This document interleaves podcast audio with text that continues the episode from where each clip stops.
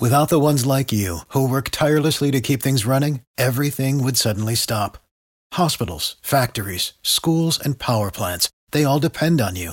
No matter the weather, emergency, or time of day, you're the ones who get it done. At Grainger, we're here for you with professional grade industrial supplies.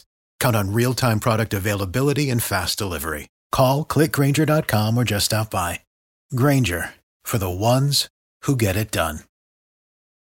Russian President Vladimir Putin called the U.S. dollar's drop in dominance, quote, objective and irreversible during the recent BRICS summit in South Africa as Brazil, Russia, India, China, and South Africa formally agreed to use local currencies instead of the US dollar. It's the first shoe to drop. As demand for the dollar weakens, the buying power of the dollar also weakens. That's why Birch Gold Group is busier than ever. Investors and savers are looking to harness the power of physical gold held in a tax sheltered IRA. Text Monica to 989 898 for your free info kit on gold. Thousands of happy customers, an A plus rating with the Better Business Bureau, and countless five star reviews. You can count on Birch Gold to help you navigate transitioning an existing IRA or 401k into an IRA in gold. As the US dollar continues to receive pressure from foreign countries, digital currency, and central banks, arm yourself with information on how to protect your savings. Just text Monica to 989 898 to claim your free info kit from Birch Gold Group right now.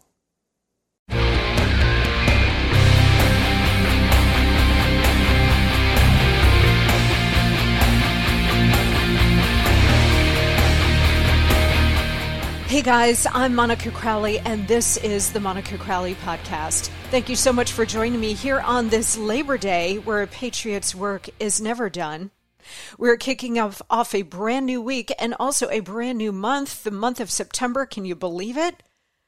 Summer has flown by, life is flying by, and the work of the Patriots never ends. This is your go to for Hot Liberty, a safe space for all of us thought criminals, independent thinkers, and happy warriors. Please follow me on Instagram at Monica Crowley underscore and on Twitter and Truth Social at Monica Crowley. Also, you can send me an email about this show. Let me know what you're thinking. Monica Crowley Podcast at gmail.com. That's Monica Crowley Podcast at gmail.com. Well, like I said, it is Labor Day, and I am here laboring for you and for America uh, because I definitely wanted to be here to just share some thoughts about what's happened over the weekend with President Trump, uh, the fallout from Joe Biden. We're going to get to that. Also, we've got a fantastic interview with NASCAR superstar Kyle Petty. He is the son of NASCAR legend Richard Petty. He's also a NASCAR legend in his own right and he's got a brand new memoir out with some incredible stories to tell. I promise you, this is going to be a dynamite conversation with Kyle Petty. I wanted to do something a little different here on Labor Day because, you know, uh, things are very heavy. They're going to get a lot more heavy as we get into the election season. This is really the marker today, Labor Day, when people really start paying attention to the midterms, to how they're going to vote, and so on. So from here on out until November, we are going, you know, to the wall for America and for America First candidates, making sure everybody knows that we need all hands on deck going into November. So it's going to be a pretty heavy uh, time, and I I don't put anything past the left in terms of what they are willing to pull to try to throw this election. We do need as much energy on our side as possible. We need as much activism as possible. We need everybody signing up to be election observers, election day workers. Uh, if you're an attorney, again, volunteer your services. If there are legal challenges in your area, we need everybody uh, at full fighting strength uh, going into uh, into November. So today, I thought as we kick off this new month, and we are here on this holiday of Labor Day. I thought we'd do something a little different and bring in a little levity, which uh, we're going to do when we talk to Kyle Petty, who is such a lovely person. Not only is he a NASCAR champion, but he's just a really a, a great person. So that's not to be missed. That's coming up here. Also, I want to mention that on Wednesday, I don't know if you've heard about this new film called My Son Hunter. It's incredible. It's just incredible. And it's directed by my friend Robert Davi, who is also a legendary actor. He is one of us. Um, he doesn't care about Hollywood. He just wants to stand up and do what's right for America. So he's making these incredible films. But this one, My Son Hunter, is going to be released on Wednesday. So Robert Davi is going to join us to talk about the film and how it got made. And also, we're going to be joined by the guy who plays Joe Biden. His name is John James. He's an extraordinary actor. We're going to talk to them about the making of this film and if they've heard anything from Hollywood. My guess, no. Although over the weekend, I saw on Twitter that the guy who plays Hunter Biden, and he's amazing as Hunter Biden, uh, his agents dropped him. So his agents basically fired him that that's what you get for standing up for America and telling the truth about the Biden crime family. So we'll talk to John James and we'll talk to Robert Davi about my son Hunter and the fallout and again, we need to be supporting these films. So that's why I wanted to have them on to talk about how they made it, how it got done, etc. So that's on Wednesday. And you guys, on Friday on this show, we're going to have one of my big teen crushes is going to join us, Kirk Cameron, the iconic Kirk Cameron, who played, of course, Mike Seaver on Growing Pains. He has dedicated his life now to faith, to his family, and to producing faith and family oriented content. He's got a brand new movie out called Lifemark about adoption, which, coming on the heels of Roe v. Wade, very, very important movie and perfectly timed. So the great Robert Davi and John James coming up here on Wednesday. And then on Friday, we're going to talk to the one and only Kirk Cameron. I hope I don't swoon too much. I hope I don't embarrass myself. I had a big crush on Mike Seaver on Growing Pain. So he's going to be here and we'll have a fantastic conversation with all three of these people who are really out there swinging, trying to change the culture critically important. Okay, today though, first up, the Monica memo. So we have had a tale of two speeches in the last couple of days. We had Biden's, which was a dark despotism full of threats, division, nihilism, and hate. And then over the weekend, we had President Trump's, a positive patriotism full of promise, unity, faith, and love, love of America. So there is your choice. And forget about 24 for a minute. Think about 22. Think about November. This is your choice. Forget about Biden and Trump for a second. Set those two personalities aside. Just strip it down. The message you got from Joe Biden versus the message you got at Trump's rally in Pennsylvania from him. One is darkness and one is light. You know how I always talk to you guys about how this is a spiritual battle? It really is. And I always say, once you see it that way, you can't unsee it. Exactly so. And for Biden and Trump to come out within 48 hours of each other in the same location, by the way, Wilkes-Barre, Pennsylvania. So Trump did the ultimate troll. I think he was going to go to Pennsylvania anyway to support Mastriano running for governor and Dr. Oz running for Senate. He was going to do a rally anyway. But I love that he trolled uh, Biden in his home state in, in the exact same location. Meanwhile, Joe Biden could not even fill a high school gym earlier last week whereas President Trump had thousands and thousands and thousands of people. We have never seen anything like that. We've never seen a former president drive this kind of energy and crowds and enthusiasm. And yes, it's hanging out there that he could run again. But I think even if he didn't run again, he'd still be driving this, this kind of energy in these kinds of crowds. It's extraordinary. You know, I worked for a former president, President Nixon, who was a genius, spectacular intellectual, brilliant president. And yes, you know, Watergate happened and he had a role in it and he took responsibility for it. But Richard Nixon was an incredible president. Ronald Reagan was an incredible president. But in their post presidential years, could they have packed arenas? Could they have packed like these huge outdoor areas? No. No, I don't think so. Maybe half? You know, people would be interested. They want to see a former president. It's an honor, it's a privilege. So I, I think they could draw some crowds, but crowds like this? No. No. So Donald Trump is an exceptional personality on the American stage. He was an extraordinary president and an exceptional figure. And of course, they hate him and they're, they're moving heaven and earth to try to stop him again. But the fact that Trump trolled Biden was brilliant. So Trump did this rally over the weekend on Saturday night in Wilkes-Barre.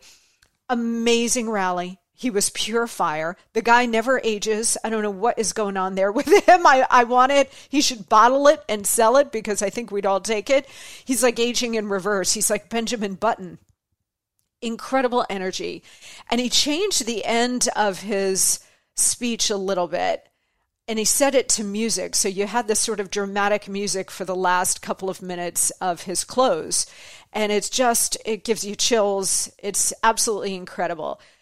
But that contrast between those two, between Biden promising this dark despotism, which he's already delivering, which is based on rage and hate and division, which is not what America's all about, but that's what Biden and the communists are all about, versus Trump, who was positive, he was funny. I laughed out loud a couple of times, like I usually do. He did like two hours of stand up like he usually does, but also with a very serious message about bringing this country back. And I said to my friend who was watching the rally with me, I said, you know what? I cannot believe that he's going to do this again. I can't believe that they screwed him over and rigged the election into I mean I can't believe it but I, I, just can't believe that you know he would have been halfway through right now his second term if they didn't screw him over they screwed him over they continue to try to screw him over but I cannot believe that this he has to do all of this all over again. Everything that he did in 2015 and 2016 about making america great again bringing the country back what a heavy lift it's going to be. And actually you know after 8 years of obama it was a heavy lift to turn the country around but trump did it. Now after four years of Biden and what he and the communists are doing to this country, it's going to be an even heavier lift if Trump can get reelected to try to turn this nation around because the communists are entrenching everything. So it's going to be even more intense in terms of bringing the country back if they allow Trump to be the nominee, if they allow Trump to win, which, you know, we got to be all on guard. But the, the election that is right in front of us on this Labor Day, just a couple of weeks away, what, 10 weeks, nine weeks, I guess now um, is the midterm elections. And those two visions of America from Biden and Trump, if you just separate those two men out, those are the two visions facing us. And the first political step that we can take is making sure that we change Congress to make sure that Congress changes hands and goes into the Republicans. Again, not that the Republicans are so great. Okay. I've got big problems with McConnell, McCarthy, you name it. The leadership sucks. But we've got to elect as many pro America, America First candidates as possible in order to at least make a first step of stopping this and then turning it around. So that is our mission going into November. That is what we're focused on. And I really found over the weekend that Biden's speech and Trump's speech really put it all into bold relief. That, that that those two visions could not be more stark and they could not be more clear. And so we need to thank Biden and we need to thank Trump for doing it on the cusp of Labor Day, going into this weekend, that, that they have illustrated for us exactly what the choice is. Now, our friend Scott Presler, who we've had on this show, he's doing amazing work. He's doing the hard work on the ground of registering voters to the Republican Party, switching people over from the Democrats. He has been in swing states. He's been in states like New York, getting people registered. He's out there at gas stations. Remember earlier in the summer, he was on this show. He's extraordinary. Follow him on Twitter if you can. He's incredible, Scott Presler. He tweeted this morning saying that he's not sure we're going to have a red wave. Because you know he's out there talking to people and while people are like yeah i'm going to vote republican and he's doing great work in that sense he also feels like our side is not prepared enough in terms of doing the door-to-door stuff the ground game knocking on doors, handing out pamphlets, um, talking to people, signing up to be election day workers, I've talked to you guys about this a lot, and I, I, please, I encourage you to please volunteer your time, your money, your expertise, whatever you can give to make sure that this final push, these final nine weeks, goes our way. We don't just have election day anymore, we've got election month, election weeks. So we have to start now talking to people. People love that one to one contact. I remember years ago um, working with a group called Americans for Prosperity, and they taught us that if you send a piece of mail, like regular mail, out to people, it usually goes in the garbage. So I think the impact, if my memory serves, the impact was like 20 to 1, right? Most people just take what they perceive as junk mail, throw it away if it came digitally via like a Facebook or Twitter ad, or if it came via email to you or a text from a campaign, it had a, a stronger impact. I think it was more like mm, four or five to one, something like that. But they said face to face interaction, knocking on doors, actually talking to voters was a one to one impact that really stayed with me. People want to see another human being make contact with them, talk to them about their questions, their concerns, answer any questions or issues that they might have. That human interaction means so much to people, especially now in this crazy social media world that you know everything is digital and everything is uh, this like very unhuman kind of way so if there is real human contact it makes a huge difference that's why what Scott Presler is doing is major. So he's encouraging everybody uh, on our side to really start, you know, get up with the local Republican Party in your town, knock on doors, put up signs, do all of the ground game stuff that's necessary to mobilize our voters. We've got to get the voters to the polls. So, however you can do that in your community is going to make a world of difference because he's putting up the warning signs. He's saying, Look, I don't see a red wave, maybe a red trickle. There are certain states like Arizona where it looks better for us than others, say maybe Pennsylvania. But, you know, if we're going to do this, if we're going to see this, we got to put in the work. The other side does 24 hours a day, seven days a week. They're out there putting up the work. But unless we step up, he said it's not going to happen. And he's not an alarmist, but he does tell the truth. And I saw that tweet this morning and I said, I got to share it with you guys because that's what this show is all about. It's about mobilizing. So let's get it together, okay? Do you want the fascist pantomime to continue or do you want to start turning this country around? It's up to us. The country still belongs to us. But again, we got to do what we got to do in order to make that happen. Okay. All right, guys, let's hit a quick break. When we come back, we're going to talk to NASCAR legend Kyle Petty, who has some incredible stories to tell on this Labor Day. I thought it would be really fun conversation to have on this holiday, and he is not going to let us down. It's going to be dynamite. So sit tight. Okay, everybody, listen up. We all want to be healthier, right? Well, to get there, we have to have a healthier diet, which is not always easy to do. I can attest to that. You know, that shredded lettuce in a double double and the fruit filling in a donut are amazing, but they do not count toward the recommended five servings of fruits and vegetables a day. Sorry to be the one to break it to you, but they don't. I don't always eat healthy either, but I will share that the Mayo Clinic says if you want to help prevent heart disease, lower blood pressure, and cholesterol, eat five servings of fruits and vegetables every day. I don't, and you probably won't. That's why I take Field of Greens. Unlike other supplements, each fruit and each vegetable in Field of Greens was medically selected by doctors to support your vital organs, like the heart, lungs, kidneys, and the immune system. Flu season is here, and I trust Field of Greens to help me stay healthy. Field of Greens works fast and tastes so good. It's really delicious, guys, and you'll feel better with more energy. And you'll notice your skin, hair, and nails will look healthier too. I certainly noticed that in me since I started taking Field of Greens. If you don't always eat right and exercise, join me and take Field of Greens. Let me get you started with 15% off your first order. Visit fieldofgreens.com and use promo code Monica. That's promo code Monica at fieldofgreens.com, fieldofgreens.com. Well, today I'd like to do something different, something really fun and interesting as a palate cleanser from all of the usual stuff that we do on this show in terms of politics and, and all the negative stuff. So I am absolutely thrilled to switch gears and have with me today Kyle Petty. Kyle is, of course, a former NASCAR racer, and he's also a current commentator on NBC Sports.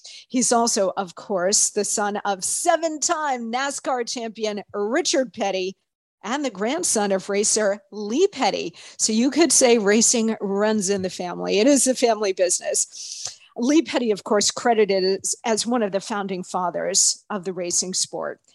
So he also, I want to make make mention that Kyle is the father of the late racer Adam Petty, um, who was tragically killed in a crash during practice for a race in May of 2000. And we're going to get into that with him as well. Kyle last drove the number 45 Dodge Charger for Petty Enterprises, where he formerly served as CEO. He's also very active in a lot of charitable causes, including Victory Jun- Victory Junction, which is a camp that serves children with serious medical conditions. And that was founded in honor of his late son, Adam. He also leads an annual motorcycle ride, the Kyle Petty Charity Ride Across America, which is fantastic. And is as if all of that weren't enough, he's also the author of the brand new memoir called Swerve or Die Life at My Speed in the First Family of NASCAR Racing. Kyle Petty, welcome.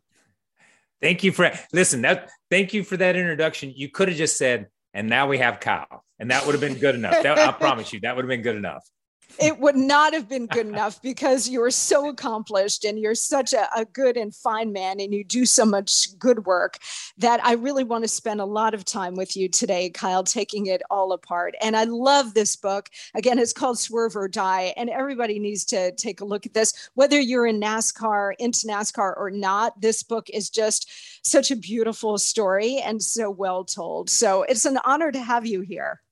It is an honor to be here. Thank you for having me and, and giving us this platform to talk about this book because there's a lot of stuff uh, that came straight from my heart and soul in this book. So thank you for giving us this platform. Well, of course, and you can certainly tell that in the book, Kyle. So, why did you decide to tell your story and why now? You know, I, I, th- I think, and, and it's funny because I love music. I write about music and and and the book a little bit. Um, and, and it's been so interesting coming out of the pandemic where so many artists and so many people have said, you know, it was a bad time, but it was an incredibly creative time because I was able to, to just lock up and look within. And that's kind of the way I was. Um, I was fortunate that that my wife Morgan and uh, allowed me the time to to go into the attic and and lock the door and look within. And uh, there were stories that she had always, and people always said, "Man, you need to write a book. You got so many funny stories and so many crazy stories about your time uh, in the sport. You need to write a book." And having that year, year and a half, two year time uh, to really be to set and reflect, to set and kind of look over your shoulder. I never looked back. I just looked over the shoulder a little bit. Um, to set and have that time, it gave me an opportunity. And I got a little lost I will say that I got a little lost. I wrote the world's longest run-on sentence with no punctuation. uh, my wife said, "You got to get help," and we got Ellis Henican, and he come and and he kind of put helped me put stuff together and gave me uh, um, a process uh, and put us in a process. So the time was just seemed to be right to do something at this point. Well, I I've known Ellis a long time, so you certainly were in very good hands with him, Kyle. He's he's just terrific. So the and the book is just wonderful. Um, and I understand choosing that moment in time to say, okay, now the time is right to to tell my story. So obviously, Kyle, you your last name is Petty. You come from a long line of very successful racers, including your dad and your grandfather, as I mentioned. Did you always want to go into the family business, or was there ever a time growing up when you, like you said, you got lost, when you, you really wanted to rebel and thought, you know, did you ever think, you know what, you know, forget about racing. I want to be like a caterer or open a dry cleaning shop? well, my mom wanted me to be a pharmacist. I, I will throw that out as, as we start this. Um, she had dreams of owning uh, the soda fountain and the soda shop with the drugstore in it and, and our small town of Randleman, North Carolina. And I was going to be the pharmacist and she was going to work uh, the ice cream counter. That, that was her dream of us working together. I chose to go uh, and, and follow my dad. And, and you know, it, it's funny. It, as far as as rebellion as far as I got was I think I want to drive a race car for somebody else, not for you. That's about it. I just wanted to drive a race car. And I, and I tell people this a lot. I grew up in rural North Carolina. Uh, most of the kids I went to school with, most and almost all of our neighbors, uh, they were dairy farmers, they were tobacco farmers. Um, you know, they were just farmers. We just happened to have a farm that raised race cars, and and that's kind of the way I look at it. There's lots of third and fourth generation farms uh, where I grew up. So it was not uncommon. It was not odd. You didn't stick out. You didn't stand out because you followed your fathers and you followed your grandfather because that's what we did. That's what we did in rural North Carolina. That's what what country people did. You followed what your dad did. Uh, and I always wanted to be like my dad and granddad. So from the time I was was four or five years old, I knew at some point in time I was going to get in a car with a number on the side of it and ride around in circles for a living. well, you know, you, you talk about people from the South and North Carolina. Uh, these are salt of the earth people, as you and your family are. So I, you know, if you maybe were in the Northeast or California, you may have had that rebellious moment, Kyle, where you were like, yeah, I think I'm going to go like open a bagel shop instead of getting in a car with a number on it. Maybe. Uh, you know what? But I, I tell you, it, it is, and you know what? It, it's amazing because um, and and I've thought about this, and people always will say, "Well, what would you do if you weren't a race car driver?" I just never thought about doing anything other than that. Uh, yeah, you know, and and it it is crazy to think to to set and daydream and say, "What could you have been?" Um, and listen, I don't think there's I, I, would have been a not a model employee. I can tell you that. I, I, am used to just working my own schedule and doing my own stuff. So no matter what I chose, I wouldn't have been a model employee. Did you ever have a moment of self doubt, Kyle, where you thought, man, you know, my father is such a legend. My grandfather really founded this whole sport. What if I'm not good at this? No. Um, I, I, love the self confidence. Yeah, and I and I don't I don't want that to sound cocky or arrogant. I, I just didn't because I grew up with that attitude uh, from my grandfather and from my dad that you can do anything you want to do. You can be anything you want to be as long as you work hard at it and as long as you focus on it. Um, you can you can be successful. There's various stages of success. I tell people all the time. My dad won seven championships and 200 races, uh, and that's a big that's a long shadow. That, that's a that's a that he cast a shadow not only on me, maybe more on me because my last name was Petty, like his, obviously. Um, but I would walk in to the racetrack, and there was nobody else at the racetrack that had won seven championships and 200 races. His shadow was on the whole sport. Everyone was chasing that one guy. I just happened to grow up with that guy. So I didn't look at it. I, I never looked at it that way to say you're not going to be successful. I knew I would find success in my own way, in my own time, uh, doing it my way. I've said this a thousand times. If you took my grandfather and you took my father and you took myself, and then when Adam came along, if you took him and, and you had the opportunity uh, to sit here, and my granddad's sitting in this chair, you ask him five questions. My dad comes in, he sits in this chair. You ask him five questions. You ask me the same five questions, and you ask Adam.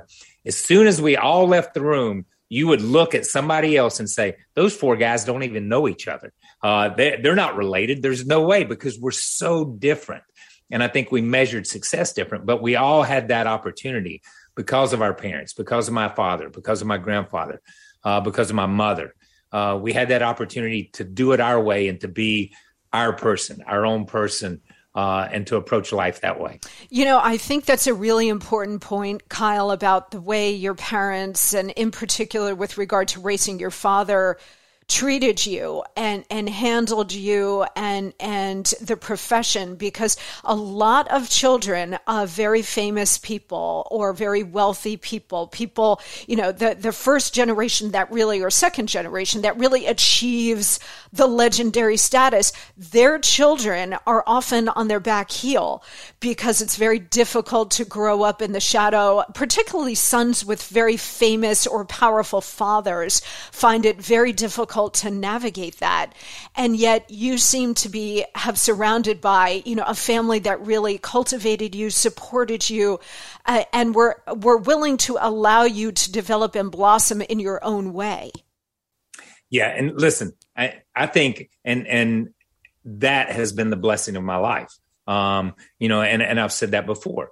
Um, that to grow up in a rural environment, to grow up in a small town eh, where where Richard Petty, when when you went to town, he wasn't Richard Petty, he was just Richard. You know, he, he went to school with everybody there. My grandfather was just Lee. I was just Kyle. Uh, so you had that opportunity to escape that uh, the the view of the world or, or, everybody that was looking at you and staring at you because of what you did and because that level of notoriety that, that your family had achieved. You went back to that safe place. So to grow up in that that environment, but to get out and get that glimpse and then come back, um, it was I think that balance and and I think you know my mom um, was an amazing woman. She raised myself and and and three three sisters, and we were on the road. We were dragging across the country, going to races and uh, and going places like. And I tell people too at the same time, my dad would drag us to California to the race, or drag us to to Detroit to the race, to Michigan or to Florida. You know what? When we were in Florida, we went to Cape Canaveral. We learned about rockets. We learned about putting a man on the moon. We learned about NASA. When we went to to Detroit, we went to uh, the Henry Ford Museum. We learned the history. My mom was always always looked at every road trip we went on as educational. Uh, it, we, she was going to teach her kids something. She just wasn't going to drag them to a racetrack somewhere. She was going to teach her kids something. So that kind of rounded us all out uh, to let us know there was a bigger world out there. Uh, than just racing. There was a little bigger world than just being in the shadows of uh, and having that last name. So um, I give her most of the credit for the way I turned out. My dad always looks at me when he's mad at me and he says, You're just like your mom. You're just like your mom. Uh, and I take that as a compliment. and you say, Thank you very much, Pop. oh, that's exactly. great, Kyle. Tell us about your very first race because when I watch NASCAR, when I watch the NFL, um, I, you know, I always wonder do these professional athletes still get nervous when they've done it for a while? But I can imagine the first race, did you have a case of nerves? The first race was crazy for me um, because my dad never let me race. He he just wouldn't. Most people grow up in this sport, and and the guys you talk to now, the Kyle Busches, uh, the Kyle Larsons, the Joey Logano's, they grew up running go karts and then quarter midgets, and then they moved on to bandoleros or legends cars, and then to late models, and they came up through the ranks um, before they made it to Daytona or they made it to Charlotte or they made it to the cup cup level of NASCAR. Um, my dad had a had a totally different view with me. Uh, we had cup cars, so he he assumed I should just run cup races. Uh, and he kept telling me 21, you gotta gotta be 21. But finally, he relented when I was 18. Uh, there was an old race car in the corner. He said, "You get that thing ready. We'll go to we'll go test." We got it ready. Uh, and he said, We're going to Daytona. It's a two and a half mile racetrack. It's the biggest racetrack we run on uh, in Talladega, our two super speedways. Uh, I'm 18 years old. He takes me down there and throws me in the car, and we go out and run 193 miles an hour with him talking, explaining to me. It's just like driver's ed. You know, it's like having your dad in the in the driver's seat, and he's explaining to you how to parallel park uh, and and how to and how to negotiate a four way stop. But we're just doing it at 193 miles an hour. and then he then he hands me a helmet and says, "Now it's your turn. Go out there and do it." And that's how I learned to race. Um, and it was, I tell people that today and they look at me like I have three heads. It is almost, it's almost like taking a high school kid and, and, inje- and inserting him into uh, a game seven situation in the NBA finals uh, and say, Hey, you want to play basketball? Here's where you learn. You learn at the top, man. And that's the way it was. So that's how I started. That was my first race. I was, I didn't know enough to be nervous. Um, I was too excited to be driving a race car to be nervous. Uh, and honestly, just like I said before, I was probably a little bit overconfident Uh, when you have that overconfidence, uh, and you think you're 18, you know everything, you're invincible. Right. Uh, I, I, never really got that nervous. I was only nervous when I watched the video of it and watched the uh, the tape of it after because uh, I was lucky to come back. I was lucky to come back. I should have hit a lot of stuff out there and not made it back. well, you know, Kyle, this is why young adults get recruited into the, the military because when you're young and, and stupid, you don't know what you don't know. And you, you right. can't anticipate the threats because you got the swagger and you're prepared. You think you're prepared and you just go do it. So that was a real baptism by fire for you. For sure, for sure. And you know, here the funny part is, um, I had been going to races, um, and and with my dad. From the time I was in the third grade, I traveled with him during the summer. As soon as school was out, boom, I'm in that truck. We're in the car. We're going all over the country. Uh, not so much my mom and my sisters. They they can't. They would come around later, but I just traveled with my dad. So I had watched and been around what felt like an eternity of racing. Um, I'd watched a million people do it. I'd watched my dad and David Pearson and Cale Yarborough and Buddy Baker and those guys, guys I grew up that were my were heroes and became legends and gods of this sport. When you look back on it now, uh, but they were just regular guys, and I'd watched it, and I used to think, man, those forty year old guys, they, I could go out there and beat them. I went out there with them the first time, and I thought to myself, these are the toughest guys I've ever seen in my life. I respected them in a totally different way, but it was to be thrown on a racetrack with those guys was baptism by fire. Yeah, it's like taking a toddler and throwing a toddler into the pool and say swim. Yeah. exactly. and, and, again, that's a, that's a, better example. That it, that's that it. I was the toddler. I just did. I just didn't want to admit I was the toddler. So, did you feel, Kyle, in that first race or first maybe year of racing? Did you feel? Uh, you know, you had the confidence, but did you feel any of the sky high expectations from the crowd given your last name. Yes, you do feel that. Um, and, and, and you know what? And and it's funny. Um, Dale Earnhardt Jr., uh, whose father Dale Earnhardt Sr. passed away at Daytona in 2001. We've talked about this um, and, at different at different times, and talked about you know fans. Um, they just they love the sport. They love NASCAR. They love racing, and and they expect you to be a clone of your dad. They expect you to be certain things, and and in the end, you become you become a a screen, and they project their hopes and their dreams and their aspirations on you. It's their movie. They want yes. to see it come out the way they want to see it. That's not necessarily the movie that you are. That's not how you're you you react and how you do things. And and I think we both learned uh, early on that you're not going to be that. You know, you couldn't be that. You're never going to be that. Nobody else was that. You know what I mean? Um, and, and, you know, we had to make our own movie. We had to be our own own people. Um, and I think that's how you both we both survive. You create your own. You, you just be who you are. You, you know, you, you're just who you are. Uh, it's it's funny. I tell people, my dad, uh, and if you if you follow him, he wears boots, cowboy boots, always wears dark glasses, has had a cowboy hat for the last 30 or 40 years. Uh, that's just who he is. That that's Richard Petty. When you see him walk in, when you see him walk in without a hat, you don't recognize him. That's how long he's worn a hat. yeah. For me, for me, I just went. I just became Kyle. I had a ponytail forever. Had earrings back in the '90s and, and early 2000, uh, and just different times. You know, it's just different things. You just went in a different direction. So we were definitely not clones uh, and look alike. We weren't clones in personality, um, but we we we again we were just allowed to be ourselves. Well, I love that that you could have your own identity and and you have the space to do that. Kyle, I've got so much more for you, so I'm going to ask you to please stand by. We're going to hit a quick break. We've got more on the other side with the great Kyle Petty. His new memoir is called Swerve or Die: Life at My Speed in the First Family of NASCAR Racing. First, though, I'd like to take a moment to welcome a brand new sponsor, Worthy. There's a new easy way to get money for that diamond jewelry that you're not wearing. It's called Worthy. Worthy is a platform that can get you up to two or three times as much money as a pawn shop or local jewelry shop will offer you with zero risk. Worthy puts your jewelry in front of a worldwide network of professional buyers, people who will bid against each other for your diamond. And Worthy makes it so easy. Free shipping, free insurance coverage, free professional grading and evaluation, and you're in control from start to finish. If your price isn't met, you don't have to sell and you get it back no charge. And now for a limited time, you'll get an extra $100 when your jewelry sells for over 1500. All you have to do is register at worthy.com slash Monica. That's worthy.com slash Monica. Get more for your diamond jewelry at worthy.com slash Monica. Worthy, a better way to cash in on that hidden asset hanging out in your jewelry box. We'll be right back. Sit tight.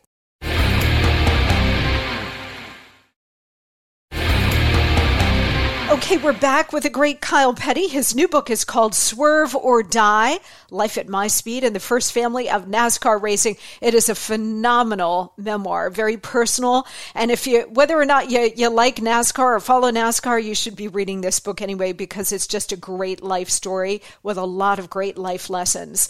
Kyle, walk us through the average race day because I wonder that too when I see you guys coming out and you're ready to, to get in the car. How do you prepare? What do you eat? Are you carbo loading? You know, are you eating big plates of spaghetti? Do you pray? And and do you still have that sense of excitement and confidence? Like I know you're no longer racing, but yeah. throughout your entire career, did you still have that same routine? Oh yeah, yeah. I, listen, eh, eh, and and to to to go to approach you, you always sleep as late as possible. I, am just going to go ahead and oh, that, that, I love. yeah, because because the thing is, you you've got to, and and I think what what we have to do, we have to move motorsports and and especially NASCAR drivers uh, into that endurance category, that endurance athletic category, uh, athlete care category. You, you're sitting in that car for sometimes three and a half to five hours uh, at 130 or 40 degree temperature uh, you're dead focused on what's going on all the time, all the time, from speeds from 80 miles an hour to 100 mi- or 200 miles an hour. So that mental, that mental sharpness, that mental uh, focus, it, it has to be there lap after lap after lap after lap, and there's no timeouts. Even when we catch a caution, it's not a timeout. You're you're you're talking to your crew members. You're working on things to make the car better, to make the day better, to make the race better. Uh, so it, it is it's it's it's incredibly intense. So you sleep, uh, you get a good meal, you get a good meal, uh, and and you know that when you get in that car, what you did on Thursday, Friday, Saturday, or, or, Tuesday, Wednesday, Thursday, Friday, Saturday has prepared you for what you're getting ready to do on Sunday, as far as physically, uh, as far as the food intake and what you've done there. So these guys are athletes. I, I mean, so many times people they want to argue that point, and I don't care. You can look at it any way you want to. I've played other sports, I've done other stuff, and I consider race car drivers athletes, and that, I'm, I'm not going to argue that with people. But I think you you you do that, but there's so many things that a driver has to go through on race day, and our sport is run by sponsors and, and is driven by sponsors. If it's Coca Cola, um, if it's Dodge, if it's if it's Chevy, if it's Ford, if it's Toyota, most of the time you have to go out to that hospitality area and meet fans and talk to fans and meet and greets and meet corporate people and talk business.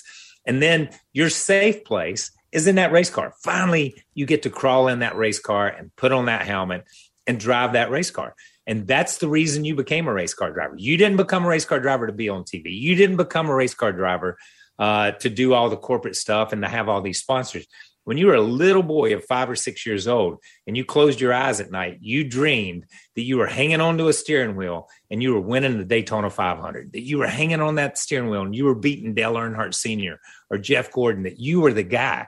That was your dream. And finally, you're in that car on race day and the dream begins. Uh, and, and you're still just as excited as if you're that five year old boy.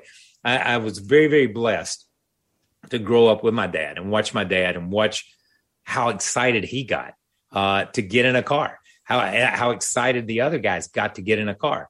Uh, and and I've said it after after an entire career, I, I, I was able to race forever, and then I had to wake up one morning and go get a job because I had never had a job. I had never had a job in my life because driving a race car was not a job. It was an honor. It was a pleasure. Uh, and it was always like being in third grade and hearing that bell ring for recess. It was time to go outside and play, and you were excited to be going outside and play. It was a passion. It wasn't a job. Yes. It was a passion. And it really was the love of your life, in addition to your wife and your family, of course. But yeah, and, and they say, you know, when you really love what you do, work doesn't seem like work and you'll never work a day in your life. So you were very, very blessed. You know, on that, that point, Kyle, when you say, when you retired from racing, you had to go get a real job. Um, you know, I'm just curious about the rhythm of your week when you're racing because you guys race on Sundays. And I've yes. worked weekends too. I know a lot of Americans work on weekends, but the vast majority of Americans do have their weekends off. And I always felt when I was working weekends that the energy was different. It's different in the world and it's different for you when you step out there to do your job. Did you feel any of that? I know that's kind of a quirky question, but no. Uh, you no. know, when you're working and Saturday you're doing full prep and then Sunday you are actually doing the race, you're actually working. Does the energy feel different to you guys working on the weekends? Yes, it, it does. It, listen, it's it's it is that r- flow. It is that rhythm. Um, you know, I, I, until I retired, I didn't. I had no clue that people mowed their yards on the weekend, that people went to the lake on the weekend, that people did other things. You know, I mean, their life was the rhythm of five days on, two days off, five days on, two days off.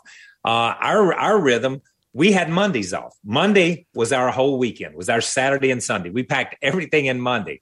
Uh, there was nobody out on the lake. If you wanted to go out on the lake on Monday, you had it all to yourself. You know, uh, nobody cranked their lawnmowers on Monday. You were the only guy out in your front yard mowing your yard on Monday. But there is that that that that thing where you're showing up on a Saturday or Sunday to work and you look around and everybody else is showing up on their day off. Yes. Everybody else is showing up to watch you. They're here to have fun. They're here to be entertained. They're here to enjoy the weekend. Uh, and and that's what that that's what it's all about. And you look around and sometimes you envy that. You know I mean? You you envy that. Man, I'd like to be sitting on top of that camper in the infield watching these guys race. You know what I mean? That would be that might be my idea of a good vacation, but it is that quirkiness of your your rhythm. If everybody else's rhythm is here, your rhythm is moved two beats to the right, uh, and and that's the way life is.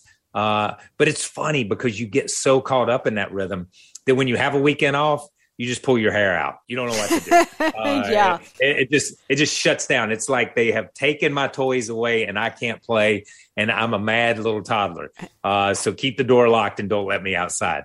Yeah, no, I, I love that you answered that question that way, Kyle, because I'm always curious about people and how they live their lives and what rhythm that they have in their life. Any any good gossip on some of your uh, you know fellow competitors that you want to share? Who was your fa- your your like favorite person to compete against, and and was there any drama that you can share with us? You know what that those are good questions. Um, you know, here's the thing everybody was your competition. Uh, and and you you had to to to approach it that way. It's it's a funny sport, and it it has changed through the years. Um, and and I will say this: as my grandfather raced and my father raced, and and I learned this from my father, um, was you didn't become friends with other drivers, um, and, and you didn't become friends. Their main reason that you didn't become friends was they grew up in a time when there were fatalities in the sport. A lot of drivers would lose their lives, a lot of serious injuries through the 50s and 60s and into the early 70s.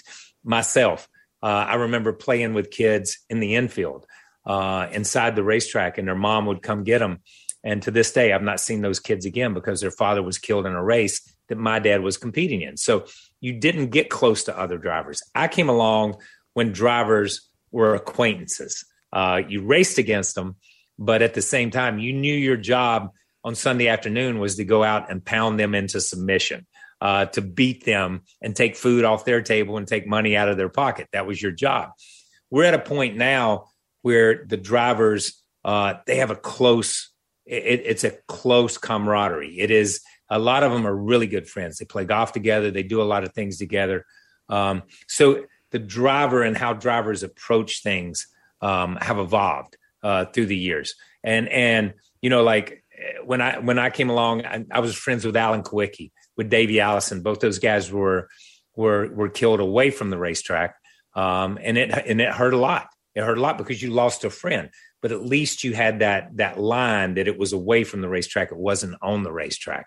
Um, so th- there were moments when when with Dale Jarrett, with a lot of guys uh, that I grew up with, with with the Pearsons, guys like that that I grew up with. You couldn't help but reminisce and go back. But I never really got close to a lot of guys um, because I followed my father's advice uh, from the very very beginning.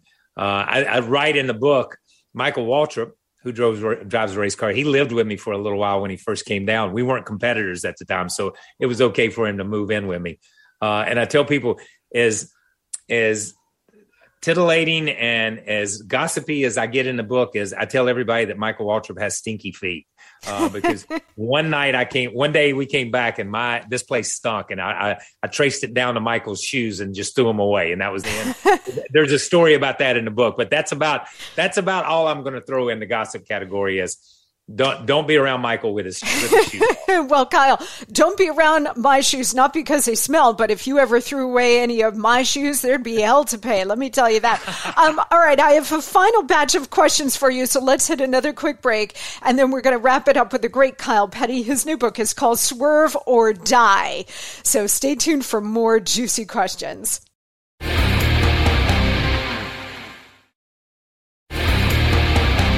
All right, we're back with Kyle Petty. His new memoir is called Swerve or Die Life at My Speed in the First Family of NASCAR Racing.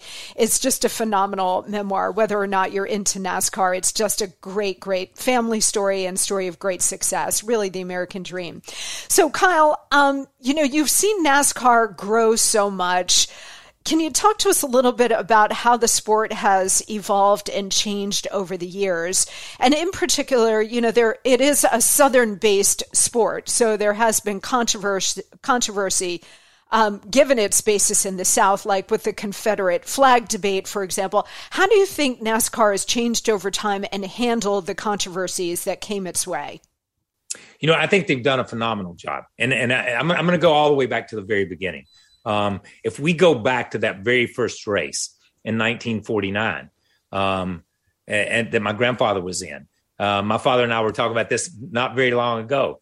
Uh, almost 85 to 90 percent of the people that drove the cars, that brought the cars to the racetrack, that worked on the cars, and that were there as fans, um, were were in the moonshine business. We're in the bootleg business. They were just a bunch of bootleggers, mm-hmm. and that's a fact. I can't change that. That's just a fact. That's the way it was. Um, but obviously, as as society changed and things changed, the manufacturers began to get into the sport in the 50s and, and came into the sport into the 60s. And, and we went through the civil rights era. Uh, we had a driver, Wendell Scott, uh, from Danville, Virginia, a black driver from from there. Great race car driver. Finally won one race, one race, and they wouldn't give him the trophy because he was in Jacksonville, Florida, and it was a white crowd. Um, so they had to confront that. But the competitors loved Wendell because Wendell was a race car driver, and that's all they saw when they looked at him. It was a long time before Bubba came along, before Bubba Wallace, and I'll get to that in a minute. But the sport changed through the 60s. It changed and it went through an era from from when manufacturers came into the sport and the fuel crisis and tobacco came into the sport in the 70s uh, as as tobacco became non gratis with with America uh, then we saw the telecommunications come into it. We've seen Coca-Cola. So many companies have come into the sport. And my point is the sport has always been able to change and be what it needed to be at any given time. At any given time in society and at any given time on the racetrack. And the one thing that hadn't changed is what we do. We start at a white line, we run four or 500 miles, and we end at the same white line. And that's what people come out to see. No matter what's going on in the rest of the world, that's what people have always come out to see. It is a Southern sport. Can't deny that either. It was born out of bootlegging and it was born out of kids young men coming back from World War II who had seen such atrocities and so much carnage in Europe, you couldn't put them back on a farm in North Carolina and expect them to live the life they lived before. They had seen too much, they had grown too much, uh, and they let off steam, uh, obviously by by running moonshine and by racing cars. And that those two things came together to form NASCAR in the very beginning. We fast forward to where we are now uh, with George Floyd with Black Lives Matter, with so much going on in society, with so much change uh, as we look at, at gender, as we look at race, as we look at so many outside influences, the sport has to change along with that. The sport has to be more inclusive. The sport has to be more welcoming. And I think they've done a tremendous job.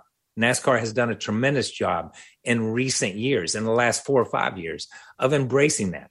Bubba Wallace standing up, uh, Bubba Wallace and and the banning of the Confederate flag. That was a huge, huge moment. Huge moment. Huge moment for Bubba. Huge moment for the sport. A lot of fans didn't like it and they went away. A lot of new fans came to the sport. They addressed it. They addressed it head on. We moved on to the next place. Um, so I think you know we have a sport that females can compete on equal on an equal basis. Hailie Deegan, who runs in the truck series right now. So there are more and more minorities. We look at what the sport did this year. Uh, we went to LA to the Coliseum to run an exhibition race, to run one of our races there. Um, if you can't get the inner city, if you can't get the Latinos, the Hispanics, the black population to come to a NASCAR race, we'll bring one to you.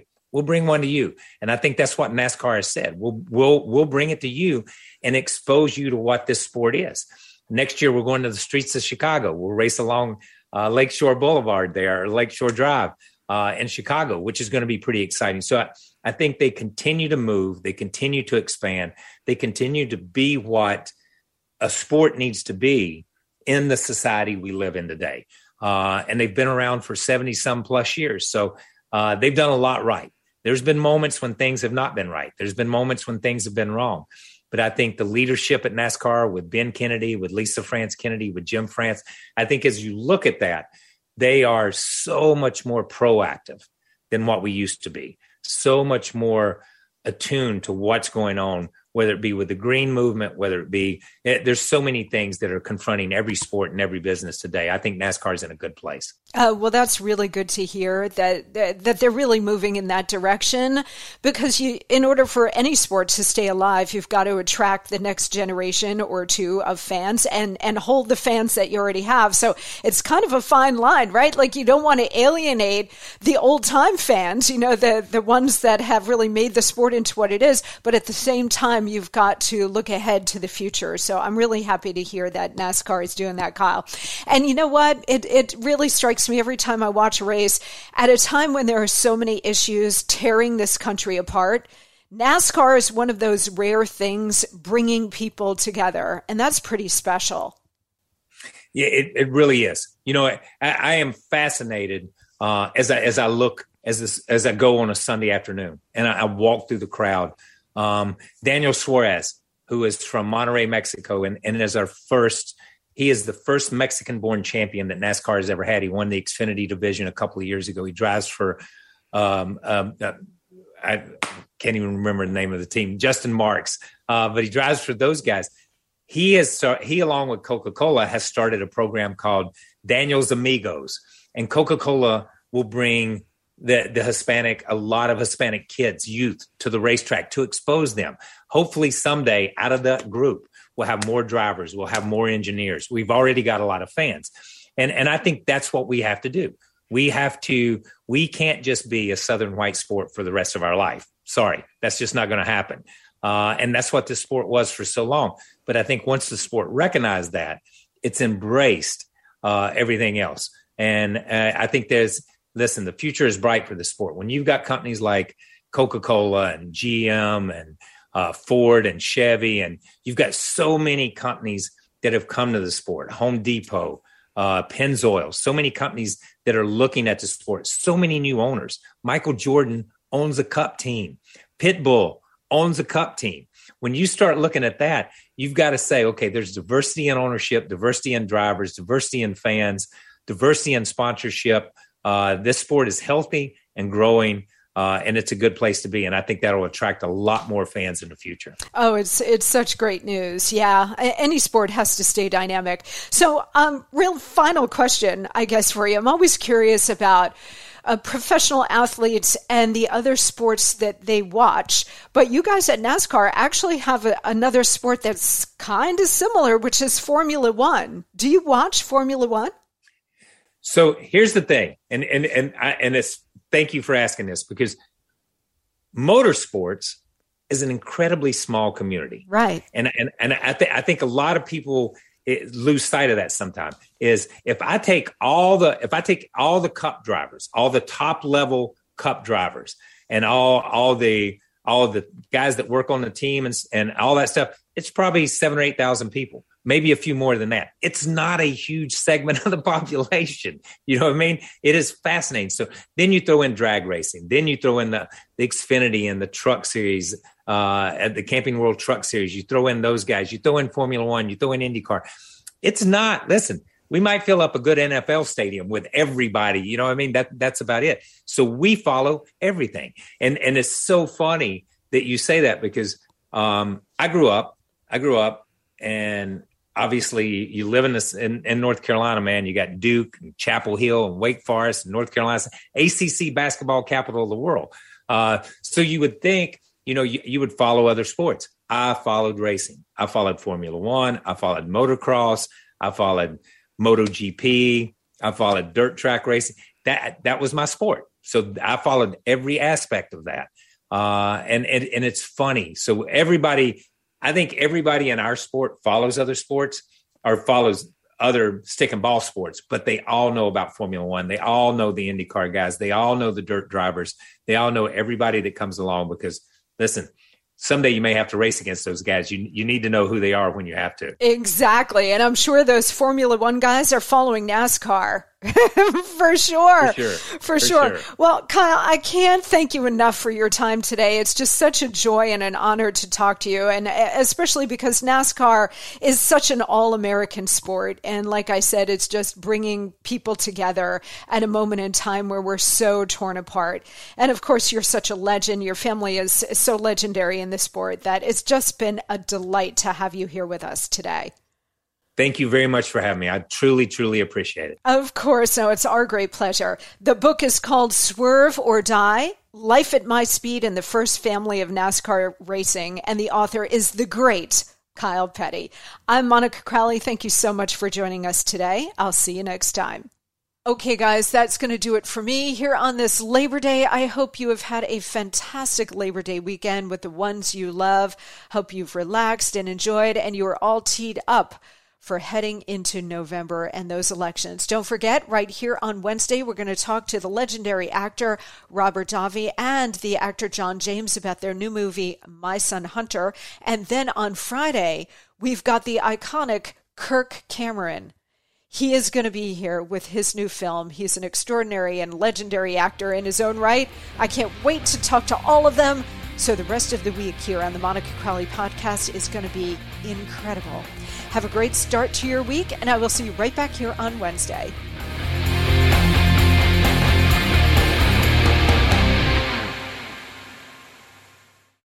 For the ones who work hard to ensure their crew can always go the extra mile, and the ones who get in early so everyone can go home on time, there's Grainger, offering professional grade supplies backed by product experts so you can quickly and easily find what you need. Plus, you can count on access to a committed team ready to go the extra mile for you. Call, clickgrainger.com, or just stop by. Grainger, for the ones who get it done.